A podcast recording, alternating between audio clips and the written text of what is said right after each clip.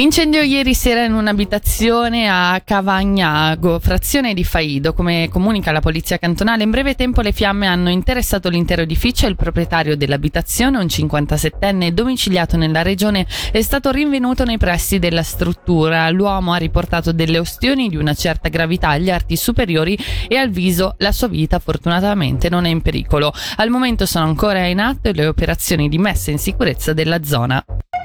E sempre la polizia cantonale ha comunicato che ieri, poco dopo le 18, è stata segnalata la presenza di una vettura in un dirupo in una zona discossa in territorio di Bironico. Gli accertamenti hanno potuto stabilire che una donna, 56enne del Luganese, era caduta il giorno prima, domenica, con il suo veicolo nella scarpata. Stando ad una prima valutazione medica, la 56enne ha riportato ferite di media gravità.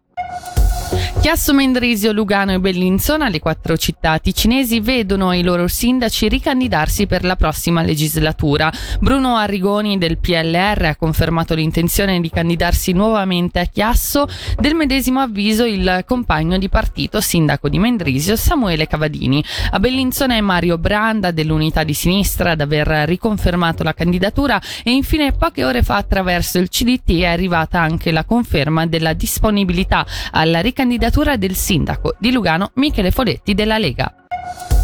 Il premio giallo svizzero è stato attribuito per la seconda volta al Festival del giallo svizzero a Grenchen e omaggia tre autori delle tre lingue nazionali. Il ticinese Andrea Fazioli si è aggiudicato il terzo premio con Le strade oscure, una storia di corruzione e abuso di potere nel mondo dei lavoratori frontalieri in Ticino.